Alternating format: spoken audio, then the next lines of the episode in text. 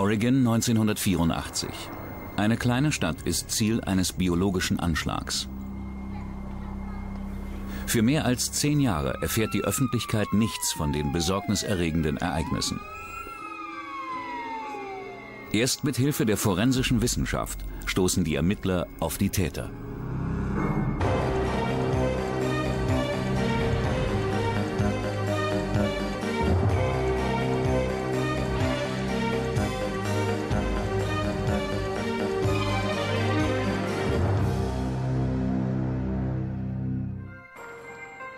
Kleine Stadt The Dales liegt oberhalb des Flusses Columbia, rund 80 Meilen östlich von Portland. Es scheint, als sei man in die 50er Jahre zurückversetzt. In dieser Stadt ist die Zeit stehen geblieben. Dave und Sandy Lutkins besitzen ein Restaurant in der 11.000 Einwohner großen Stadt und schätzen ihren Heimatort. Circa eine Stunde entfernt kann man Skilaufen, Wassersport treiben oder wandern. Die Schulen sind gut und die Kriminalitätsrate niedrig. Am 25. September 1984 bekommen David und Sandy starke Krämpfe, Durchfall und Erbrechen. Durch hohen Wasserverlust erleiden sie einen Fieberwahn. Ich habe mich noch nie so schlecht gefühlt. Alles drehte sich, wir waren völlig teilnahmslos. Ich will nie wieder derart krank werden. Im Krankenhaus wird schnell klar, dass David und Sandy nicht die einzigen Notfälle sind. Plötzlich waren so viele Leute da. Einige lagen auf dem Boden, andere lehnten an der Wand oder befanden sich in der Eingangshalle. Und alle haben dieselben Symptome. Mikrobiologen identifizieren die Ursache. Salmonellen. Salmonellen sind Bakterien, die in Eiern, Fleischgeflügel, nicht pasteurisierter Milch, Wasser und in Tierkot vorkommen. Eine Salmonellenerkrankung führt nur selten zum Tod. Lediglich für Kleinkinder oder ältere Menschen kann sie lebensbedrohlich sein. Zehn Tage nach dem ersten Ausbruch folgt eine zweite Welle. Die Anzahl der Patienten steigt explosionsartig in die Hunderte. Jedes Krankenbett ist besetzt. Als David Lutkins nach vier Tagen aus dem Delirium erwacht, steht er vor einem Desaster. 13 seiner Restaurantangestellten sind krank, sowie Hunderte seiner Gäste.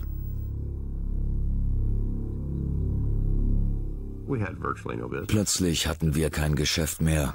Alles war weg. Das war hart. Ich war gerade dabei, eine andere Filiale in Hood River zu eröffnen. Ich hätte alles sofort ohne Schulden bezahlen können. Doch so ging das nicht. Doch was ist die Ursache des Ausbruchs? Restaurantangestellte, die sich nach dem Toilettengang nicht die Hände waschen, können Salmonellen übertragen. Doch es sind hunderte Menschen erkrankt, die nicht alle im selben Restaurant oder in derselben Restaurantkette gegessen haben. Die Wasserversorgung wird untersucht. Tests ergeben jedoch nichts Auffälliges. Darum soll nun das Zentrum für Seuchenkontrolle in Atlanta herausfinden, ob es sich um einen zufälligen Ausbruch oder einen gezielten Anschlag handelt. Epidemiologen und weitere Wissenschaftler sollen das Rätsel des Salmonellenausbruchs in Oregon lösen. Die Ereignisse schienen nicht zusammenzuhängen. Es war wirklich kompliziert. Wir mussten mehrere parallel laufende Untersuchungen durchführen. Es scheint kein verbindendes Element zwischen den erkrankten Einwohnern zu geben. David und Sandy Lutkins erinnern sich, vor ihrer Erkrankung einen Salat in ihrem Restaurant gegessen zu haben. Ich glaube, wir waren zu krank, um uns zu der Zeit Gedanken zu machen. Erst später fragten wir uns, ob das der Grund war. Hunderte ihrer Gäste und viele Angestellte werden ebenfalls krank. Krankenschwester Diane Kerr vom Gesundheitsamt tritt mit jedem Erkrankten in Kontakt. Sie findet heraus, dass alle Patienten Salat in einem der zehn örtlichen Restaurants gegessen haben. Die meisten schienen Kartoffelsalat gegessen zu haben. In einem anderen Restaurant schienen die Leute vorwiegend grünen Salat gegessen zu haben. Was war eigentlich los? Sie haben gemeinsame Lebensmittellieferanten überprüft. Sie forschten nach, woher der Kopfsalat kam und all die anderen Nahrungsmittel. Wir konnten keine Ursache finden, ob Gurken, Salat oder Fleisch. Es war unklar, was für die Vergiftung in den Restaurants verantwortlich war.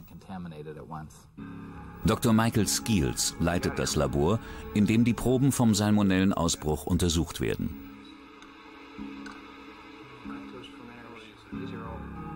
Der Mikrobiologe findet heraus, dass alle Opfer an einer extrem seltenen Salmonellenart erkrankt sind. Dulcitol ist ein Zucker. Es war Dulcitol negativ, das sich nicht biochemisch aufspaltet und das ist nur bei 2% dieser Salmonellenart der Fall. Und diese Art hat noch eine seltsame Eigenschaft. Anders als andere Bakterienarten ist sie gegen Antibiotika nicht resistent. Insgesamt werden 751 Vergiftungsfälle registriert. 10% davon sind Restaurantangestellte.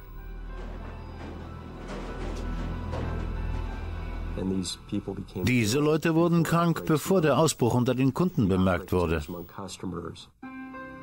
Dennoch hält der Bundesstaat Oregon auch zwei Monate nach dem Ausbruch die mangelhafte Hygiene und die gegenseitige Infizierung für die Ursache der Massenerkrankung. Anders gesagt, sie wissen nichts. Die Gesundheitsbehörde teilte uns mit, dass der Ausbruch auf den unhygienischen Umgang der Angestellten mit Lebensmitteln zurückzuführen ist. In David Lutkins Restaurant finden die Behörden keine Spuren von Salmonellen. Dafür aber in ein paar anderen Restaurants. Wenn man lang im Gesundheitsbereich arbeitet, überrascht es nicht, dass manchmal die Ursache nicht gefunden wird. Die Gesundheitsbeamten sagten, dass das alles sei, was sie sagen könnten. Es war weder für sie, die Öffentlichkeit noch die Presse zufriedenstellend. Doch zu diesem Zeitpunkt hatten sie keine andere Erklärung.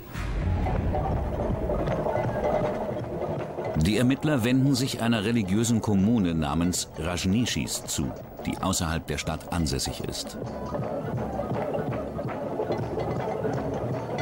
Als die Rajnishis beschließen, ihre Kommune zu vergrößern, gibt es Spannungen zwischen den religiösen Führern und den lokalen Politikern. Nur ein Jahr zuvor hatte die Führerin Ma Anand Sheila entschlossenes Handeln angedeutet.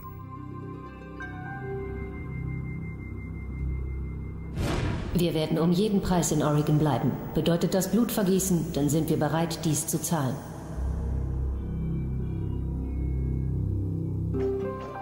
Guru Bhagwan Sri Rajneesh aus Indien gründete die Kommune im Jahr 1981. Innerhalb von zwei Jahren und mit 30 Millionen Dollar entsteht eine 64.000 Morgen große Biofarm mit eigener Post, Schule, Krankenhaus, Einkaufszentrum und Unterkunft für über 1000 Anhänger. Dort sind Ärzte, Anwälte und Buchhalter, die alles aufgegeben haben, um Traktor zu fahren, Kartoffeln zu pflanzen und an den Gesängen teilzunehmen. Aus einem seiner 80 Rolls-Royce heraus predigt der Guru die Wohltat der Meditation und die freie Liebe. In Berichten behauptet Bhagwan, mehr Sexpartner als irgendjemand anderes auf der Welt gehabt zu haben.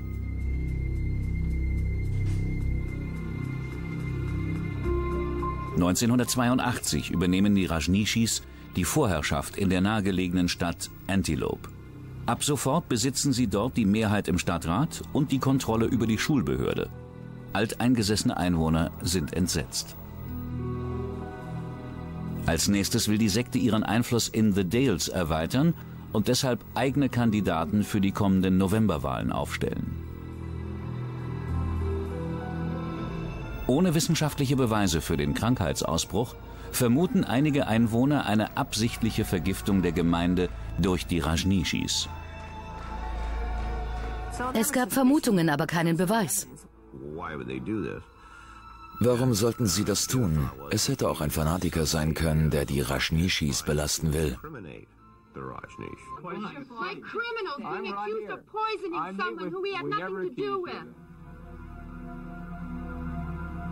Immer öfter kommt es zum Streit zwischen den religiösen Führern und den Stadtoffiziellen. Bhagwan hat die Kommune zwar gegründet, doch die täglichen Geschäfte werden von Ma Anand Sheila geführt. Sie haben sich ihre Bedürfnisse gegenseitig erfüllt. Sheila besorgte ihm, was er brauchte. Wenn er einen Rolls-Royce wollte, bekam er einen Rolls-Royce. Wenn er einen neuen Jünger wollte, bekam er einen neuen Jünger. Wollte er mit einem Jet fliegen, bekam er einen Jet. Er bekam alles, was ihn glücklich machte. Als Gegenleistung war sie die Nummer eins. Sie hatte die Kontrolle über alles und kümmerte sich um die Details. Er ließ ihr freie Hand. Die Rajnishis fühlen sich verfolgt, denn gegen sie wird in mehreren Fällen wegen Verstoßes gegen das Immigrationsgesetz ermittelt. Und auch ein interner Konflikt zwischen Sheila und anderen Gemeindeführern wächst. Irgendjemand verbreitet Unsinn. Glaubt mir. Ich bin eine Tigerin. She and her group Sie und ihre Leute führten einen Machtkampf gegen die sogenannte Hollywood-Splittergruppe. Den Vorsitz dieser Gruppe hatte die Ex-Frau eines Hollywood-Produzenten. Sie hatte Geld und deshalb Zugang zu Bhagwan. Sheila und ihre Gruppe ärgerten sich über diese Leute. Es entsteht ein Kampf über die Kontrolle des Gurus, der Kommune und der Finanzen. Ehemalige Kommunenmitglieder erzählen von geplanten Attentaten auf Politiker, rivalisierende Mitglieder, auf einen Bundesanwalt und den Journalisten Les Seitz als Vergeltung für Enthüllungen über die Gruppe in der Zeitung. Zu erfahren, dass man auf der Abschussliste einer Gruppe steht, der ich zu dieser Zeit alles zutraute, die absolut boshaft ist, erschreckt. Es jagte mir jeden Morgen einen Schauder über den Rücken. Doch ein Jahr nach dem Salmonellenausbruch flieht Sheila überraschend nach Europa. Begleitet wird sie von der Krankenschwester Puja, die Leiterin der Rajneesh-Klinik war. Doch was ist der Grund für die Flucht?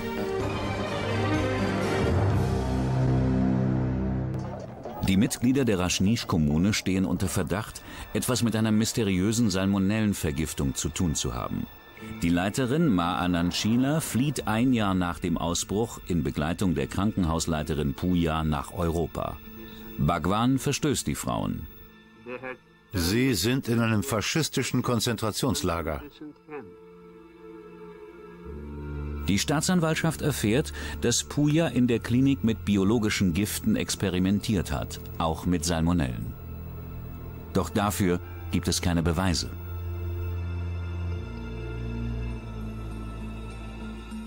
Als die Untersuchungen zunehmen, umgibt Bhagwan sich mit Begleitschutz. Es gab Zeiten, da fuhr er in einer kugelsicheren Limousine von einem Ende der Stadt ans andere. Es fuhr ein Wagen mit Bewaffneten voraus und ein Fahrzeug mit Bewaffneten folgte. Und zudem hatte er noch einen Jet Ranger Hubschrauber. Wir fühlten uns immer gleich mit einer 45-köpfigen Privatarmee und vollautomatischen Waffen konfrontiert. Im Oktober 1985 formuliert das Bundesgericht eine 35-seitige Anklageschrift. Darin wird Bhagwan beschuldigt, in seinem Visumsantrag falsche Angaben gemacht zu haben. Zusätzlich soll er Scheinehen arrangiert haben, um seinen Anhängern das Bleiberecht in den Vereinigten Staaten zu sichern. Als die Behörden die Kommune durchsuchen, bitten sie den Epidemiologen Dr. Mike Skeels mitzugehen, um mögliche biologische Stoffe zu identifizieren. Als wir die Straße hochgingen, dachte ich, das könnte für einen Mikrobiologen ein interessanter Tag werden. In dem Krankenhaus findet Skeels verschiedene zugelassene Bakterien, die für eine kleine Klinik völlig normal sind. Ein Fläschchen enthielt Salmonella typhimurium. Ich erinnere mich, dass man mich bat, nach Salmonellen zu suchen. Falls ich welche fände, sollte ich sie als Beweise beschlagnahmen. Ich dachte aber überhaupt nicht daran, dass sie etwas mit dem Ausbruch zu tun haben könnten. Kurz nach der Razzia flieht Bhagwan in einem seiner Privatjets, wird jedoch wenig später in North Carolina wegen Immigrationsbetrug verhaftet. In der Zwischenzeit werden die Salmonellen aus dem Labor der Kommune auf Plasmide untersucht. Plasmide sind Abschnitte nicht gebundenen Genmaterials, die sich außerhalb des Bakterienchromosoms befinden. Bakterien können Plasmide austauschen, indem sie Kolonien zulassen, die sich genetisch anpassen. Wir schauen uns die Größe oder andere Eigenschaften des Plasmids an, um festzustellen, ob es zu den Plasmiden der gefundenen Bakterien passt. Stellen wir fest, dass es sich um den gleichen Plasmidtyp handelt, können wir schließen, dass es verwandte oder ähnliche Arten sind. Das Plasmidprofil der Salmonellen aus der Rajneesh-Klinik ähnelt dem Profil des Organismus aus The Dales und es kann durch jedes Antibiotikum bekämpft werden, so wie es auch bei der Art aus der Epidemie der Fall war.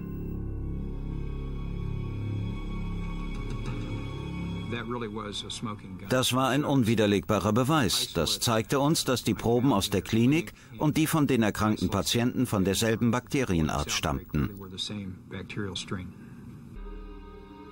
In der Kommune finden die Ermittler Beweise, die die Rajneeshis mit der Massenvergiftung in Verbindung bringen. Und sie stoßen noch auf andere seltsame Dinge. Überall in der Kommune hat Sheila Überwachungsgeräte installiert. Jeder Münzfernsprecher wird abgehört, sowie fast jedes Gebäude überwacht. Das war die größte Abhöraktion in der Geschichte der Vereinigten Staaten. Sie haben die gesamte Stadt verkabelt. Tausende Gespräche wurden illegal abgehört. Sie hatten ständig Reihen von Tonbandgeräten laufen. Einfach unbeschreiblich. Die meisten Rajneeshis wissen nicht, dass sie überwacht werden. Dies wird geheim gehalten im engsten Kreis, der seine Treffen auf Sheilas rundem Bett oder in geheimen Räumen mit Fluchttunnel abhält. Ein Bücherregal verbirgt eine Metalltür zu einem Tunnel.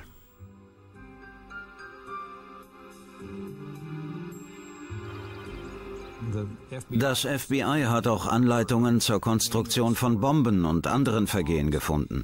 Und sie haben eine Reihe von Berichten über Bioterrorismus und biologische Kriegsführung gefunden. Die Salmonellen sind allerdings nicht für den internen Machtkampf eingesetzt worden, sondern für den politischen. Habe ich Sie gestern richtig verstanden, dass Sie nun Wesco County übernehmen wollen? Stimmt, das haben Sie richtig verstanden. Als die Rajneeshis ihre Kandidaten für die Kommunalwahl nominieren, wollen sie sicher gehen, dass sie auch gewinnen. So sorgen sie dafür, dass die anderen Wähler krank werden und von der Wahl fernbleiben müssen. Die Rajneeshis hatten genug Leute in Antelope und anderen nahegelegenen Gegenden, die zu 100 Prozent ihre Leute gewählt hätten. Das würde genug Stimmen bringen, um die eigenen Kandidaten in den Kreisausschuss zu wählen. Aber warum gab es den Ausbruch schon im September? Informanten behaupten, es sei ein Test gewesen, und zwar nicht der erste. Auf Sheilas Anordnung hin haben die Rajneeshis ihre roten Gewänder abgelegt und gewöhnliche Kleidung angezogen. Mit Salmonellen gefüllten Spraydosen sind sie dann durch die Stadt gezogen. Beim ersten Versuch im August haben sie Türklinken des Bezirksgerichts besprüht und Produkte in Supermärkten. Doch niemand erkrankte.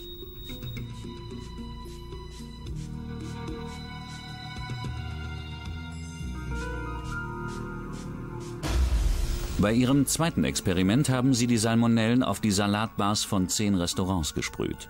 Diesmal erkranken über 700 Personen.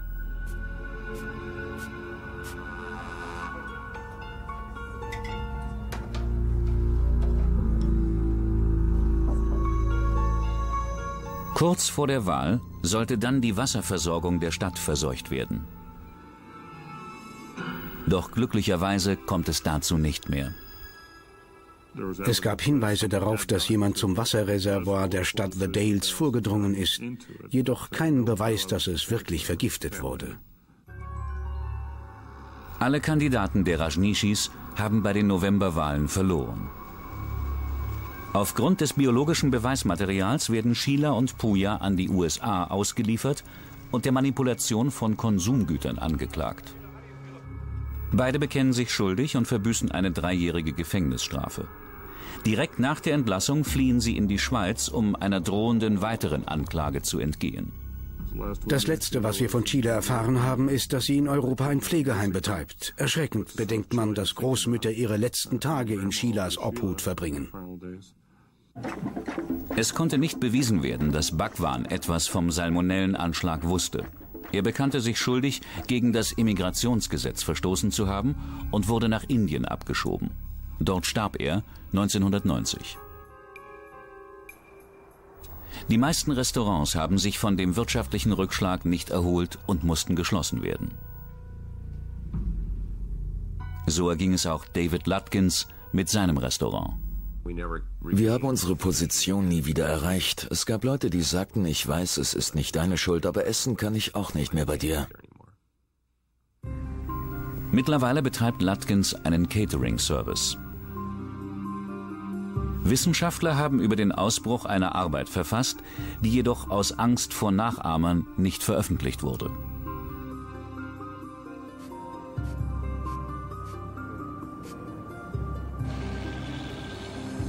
Erst 1997, also 13 Jahre später, Bioterrorismus ist mittlerweile zu einer wachsenden Bedrohung geworden, erscheint der Aufsatz im Journal of the American Medical Association.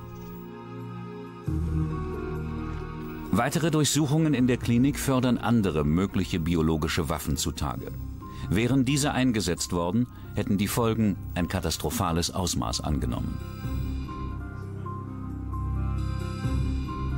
Weder Epidemiologen noch Kriminalisten hätten diesen Fall allein gelöst. Das Zusammenspiel macht es aus.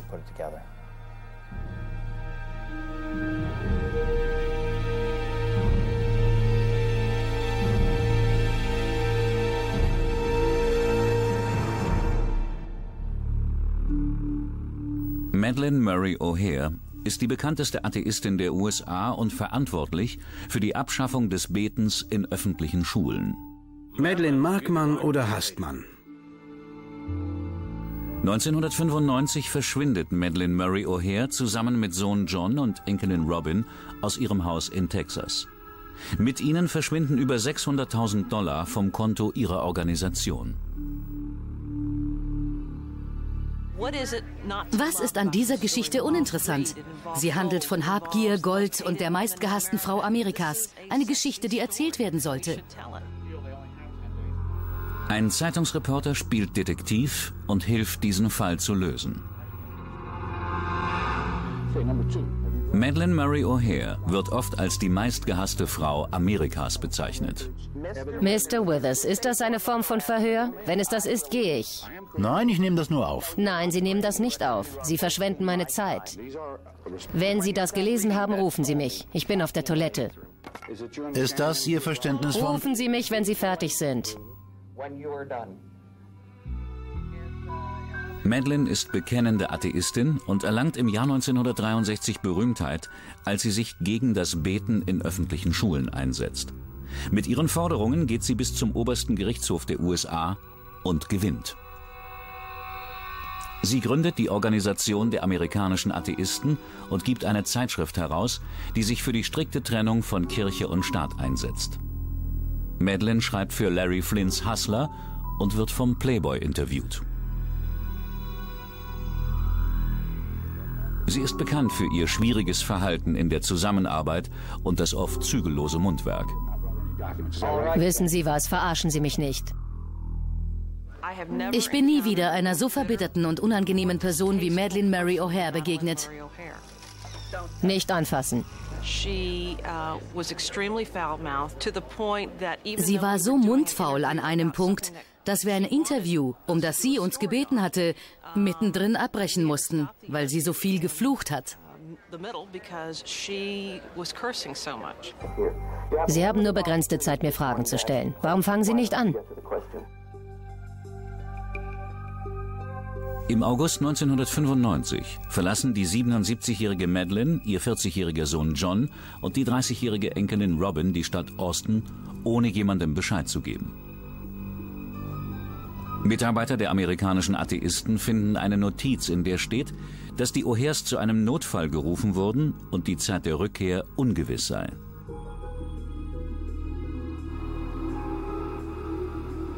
Johns Mercedes und Robins Porsche sind ebenfalls verschwunden. Jedoch die Pässe, Madeleines Diabetikermedizin und ihre drei Hunde sind noch da. Madeleine hat sich nicht für Menschen interessiert, aber ihre Hunde hat sie geliebt. Ich konnte sie nicht erreichen. Ich machte mir Sorgen. Dann habe ich Johns Mobiltelefon angewählt und Madeleine hat geantwortet. Doch Madeline verheimlicht Ellen Johnson ihren Aufenthaltsort. Sie beschreibt das Gespräch als kurz und angespannt, so als stünden Madeline und ihr Sohn unter besonderem Druck.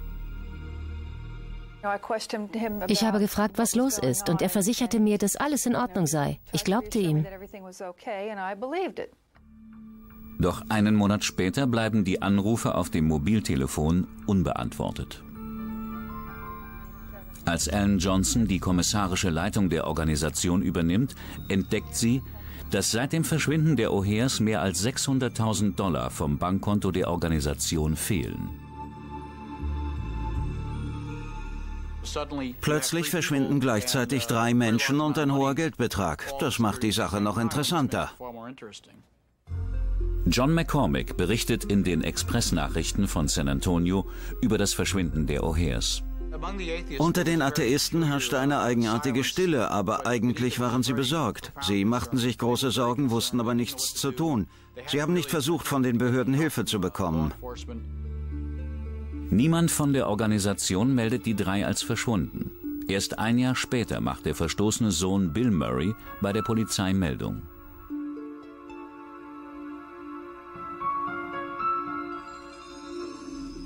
Madeline und Bill haben eine gestörte Beziehung. Am Muttertag des Jahres 1980 beichtet Bill seiner Mutter, dass er Christ geworden ist. Er geht an die Öffentlichkeit, schreibt ein Buch und dreht einen Film, in dem er die Anschauung seiner Mutter angreift. Meine Mutter liebt die Konfrontation und sie zögerte nicht, mich als Komplize zu benutzen. Sie wollte das Schulgebet so weit wie möglich zerstören und verlangte von mir, dass ich alles aufzeichnete. Es war in meinem Zuhause, in dem ich meine Mutter zum Spion für die Atheisten machte.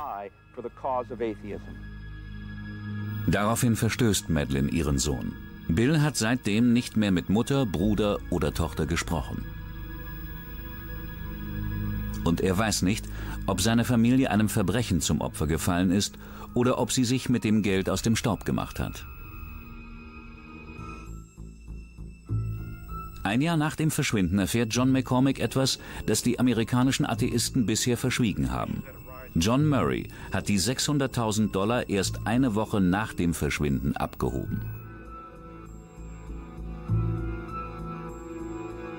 Der Journalist überprüft die Gesprächsverbindungen von Johns Mobiltelefon.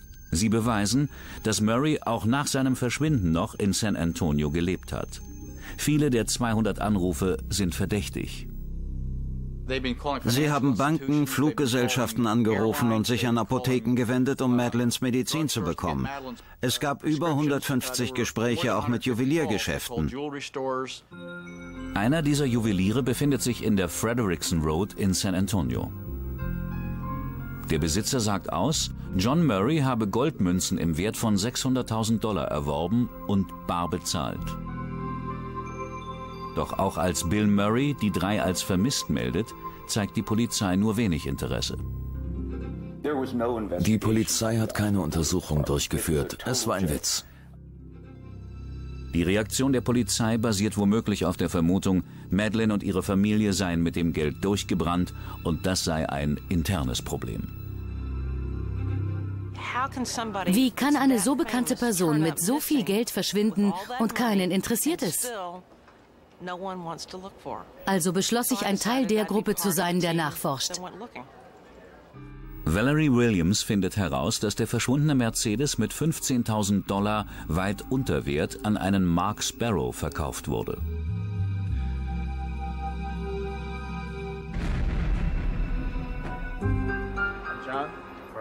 Der Verkäufer stellt sich als John Murray vor.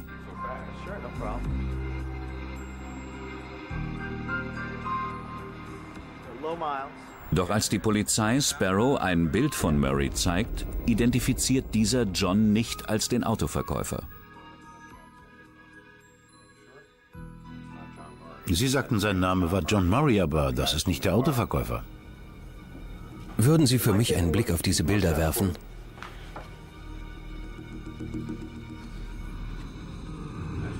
Nach der Überprüfung der Bilder identifiziert Sparrow den Autoverkäufer als den Ex-Sträfling Danny Fry. Ist das nur ein Zufall?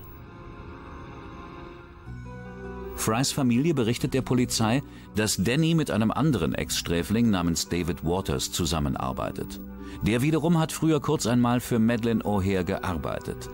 Die Atheistin hatte Waters im Jahr 93 als Büroleiter angestellt.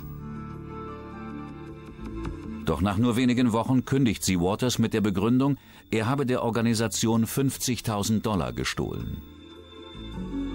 Der ehemalige Büroleiter wird des Diebstahls angeklagt, akzeptiert eine Verfahrensabsprache und zahlt das Geld zurück.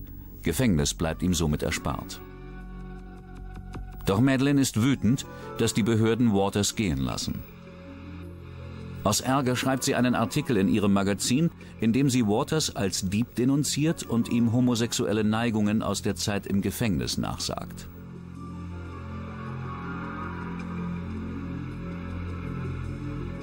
Freunde sagen aus, Waters habe daraufhin Rache geschworen. Journalist McCormick ruft Waters an und fragt, ob er irgendetwas mit dem Verschwinden Madelyns zu tun hat. Haben Sie irgendetwas mit der Sache zu tun? Ich habe damit nichts zu tun. Ich habe ihm kein Wort geglaubt, aber er tat so, als ob es die Wahrheit sei. McCormick findet heraus, dass David Waters, Danny Fry und ein weiterer Ex-Sträfling namens Gary Carr zur Zeit des Verschwindens der O'Hares in Austin arbeiten.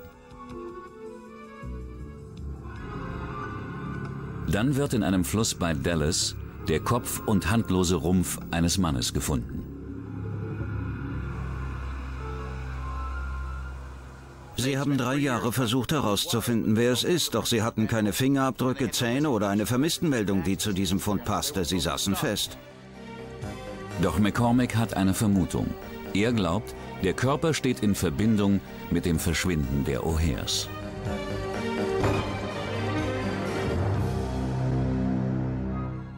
Kurz nach dem Verschwinden der O'Hares wird der Rumpf eines Mannes in einem Fluss bei Dallas gefunden. Da weder Kopf noch Hände vorhanden sind, kann er nicht anhand von Fingerabdrücken oder Zähnen identifiziert werden. Anthropologen schätzen den Mann auf 35 bis 45 Jahre alt, untersetzt und mit starker Brustbehaarung. Diese Beschreibung passt nicht auf John Murray, doch Journalist McCormick hat einen Verdacht.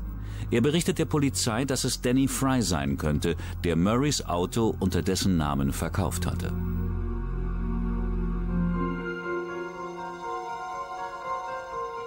Wissenschaftler nehmen eine DNA-Probe von Frys Bruder und vergleichen sie mit der DNA des Rumpfes.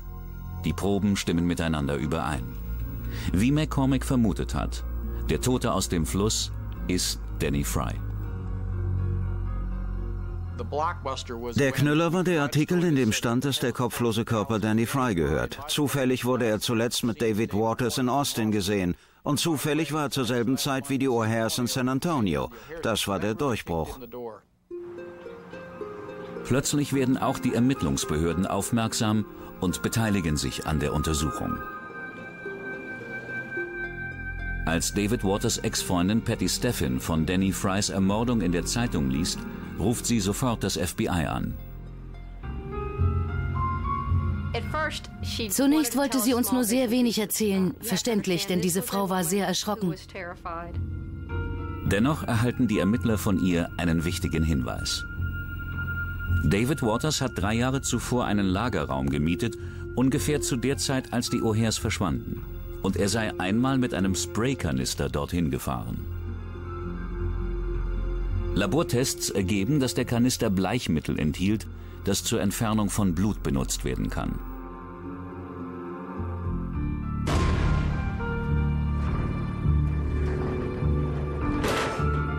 Bei der Durchsuchung findet die Polizei einen winzigen, kaum sichtbaren roten Fleck unterhalb der Aluminiumverkleidung an der Wand. Es ist Blut. Und obwohl die gefundene Menge sehr gering ist, kann sie für weiterführende Untersuchungen verwendet werden. Experte für DNA-Bestimmungen ist Carsten Hohoff vom Rechtsmedizinischen Institut der Uni Münster. Für eine DNA-Analyse reicht eine minimale Blutmenge, zum Beispiel ein Blutstropfen aus dem Finger. Es ist also nicht nötig, eine größere Menge Blut, 10 oder 20 Milliliter, aus der Armvene zu entnehmen. Bei der Art der DNA-Bestimmung kommt es auf die Qualität der Proben an. Eine menschliche Zelle enthält den Zellkern mit der Kern-DNA und daneben enthält eine Zelle auch die sogenannten Mitochondrien, die Kraftwerke der Zelle, mit einer eigenen DNA. In manchen Fällen ist die Kern-DNA für eine DNA-Untersuchung nicht mehr verfügbar, weil zu stark zerstört. Und in solchen Fällen wird dann die mitochondriale DNA untersucht, indem die Abfolge von den Bausteinen dieser DNA gezielt untersucht werden. Im Fall O'Hare wird mit Bill Murray als Vergleich ein Mitochondrien-DNA-Test durchgeführt. Das Ergebnis zeigt, dass das Blut von zwei Personen stammt, und zwar von Madeleine Murray O'Hare und ihrem Sohn John. Nun durchsucht das FBI Waters Wohnung. Wir haben Unterlagen gefunden, die den O'Hares gehörten und aus der Zeit nach David Waters Entlassung stammten. Mr. Waters, ein früherer verurteilter Krimineller, darf eigentlich keine Waffen oder Munition besitzen. Doch es wurden ca. 118 Patronen für Handwaffen von drei verschiedenen Kalibern gefunden. Sogar Bücher aus der Bibliothek der O'Hares und eine Säge werden gefunden. Das FBI konfrontiert David Waters mit dem forensischen Beweismaterial. Lange hat es gedauert, doch nach fünfeinhalb Jahren führt Waters die Ermittler zu einer abgelegenen Grabstelle bei Camp Wood.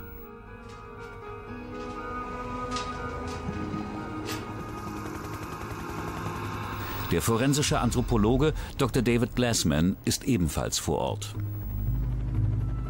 Als wir den ersten Knochen fanden, war das sehr interessant, denn er war sehr groß. Es war ein Oberschenkelknochen, der größte Knochen in unserem Skelett. Doch dieser war besonders groß.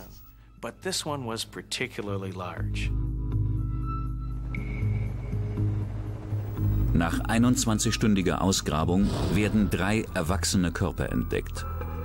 Bei jedem Körper sind die Beine abgetrennt worden, wahrscheinlich um den Transport zu erleichtern.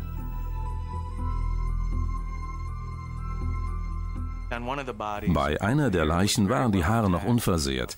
Es war ein weiblicher Schädel und die Haare waren im Nacken zusammengeflochten. Es wurden auch Überreste von Kleidungsstücken gefunden. Sie waren jedoch zerstört. Sie haben versucht, die Überreste zu verbrennen. Sie wollten sie nicht einäschern, aber sie wollten Kleidungsstücke und DNA-haltiges Material vernichten. Als alle Überreste ausgegraben sind, glänzt die Metallplatte eines künstlichen Hüftgelenks in der Sonne. Medizinische Aufzeichnungen enthüllen, dass Madeleine O'Hare Jahre vor ihrem Verschwinden ein künstliches Hüftgelenk eingesetzt wurde. Die Seriennummer in der Krankenakte stimmt mit der von der Metallplatte überein.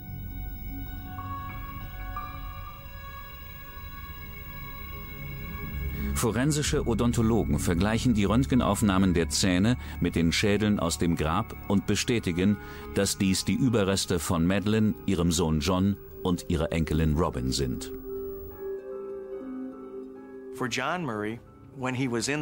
Als wir John Murray ausgruben, hatte er eine Plastiktüte um den Schädel. Als wir die Tüte entfernten, sahen wir kleine Brüche am Schädel, die auf einige stumpfe Schlagverletzungen hindeuteten, an denen er gestorben sein muss.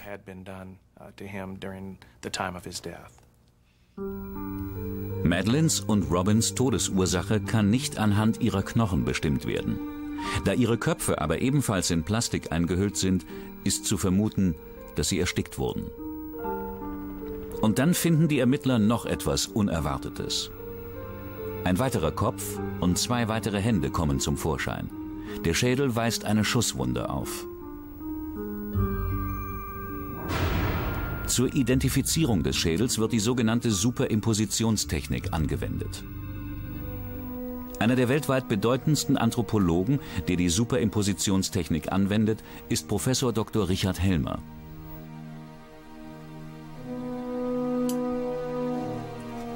Nach entsprechenden Voruntersuchungen, die viele Details vorab klären müssen, wird der Schädel in die Position gebracht, die mutmaßlich die lebende Person zur Zeit der Fotoaufnahme hatte. Das ist eine schwierige Prozedur.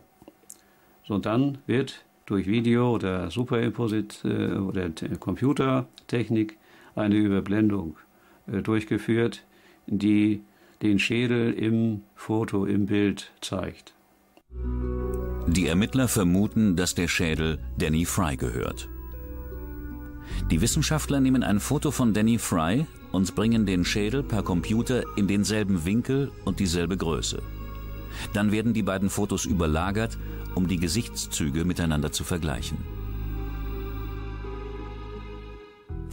Zum Beispiel der Abstand zwischen den Augen, die Nasenform, der Abstand zwischen der Nase und den Zähnen und der Abstand zwischen den Wangen. Jede Fläche, die wir mit der Videosuperimposition untersuchten, passte. Das Mordmotiv an den O'Hares ist Rache. Aber warum musste Danny Fry sterben? David Waters Freundin Patty Steffens erzählt der Polizei, dass Waters die Familie wegen des denunzierenden Artikels entführt hat.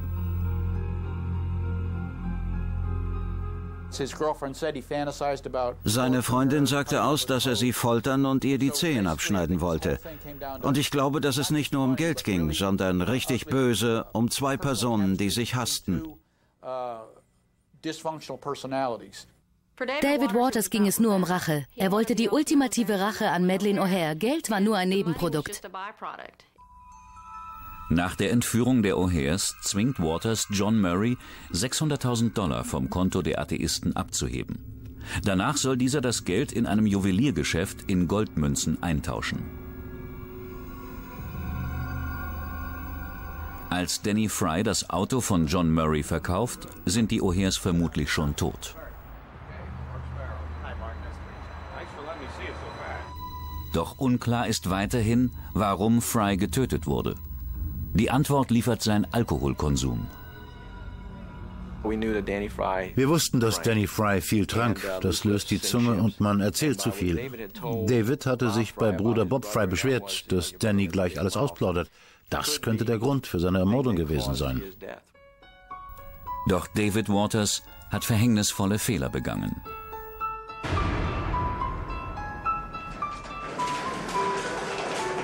Obwohl Waters den Lagerraum mit Wasser und Bleichmittel gereinigt hat, finden die Ermittler dort noch drei Jahre später den winzigen Blutfleck.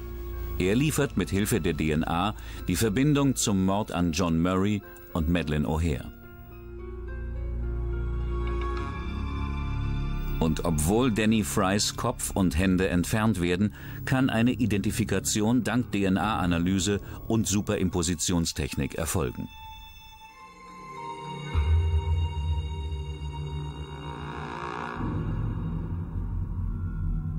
Und auch die Münzen im Wert von 600.000 Dollar sind ihm nicht vergönnt. Sie werden ihm aus einem Schließfach gestohlen.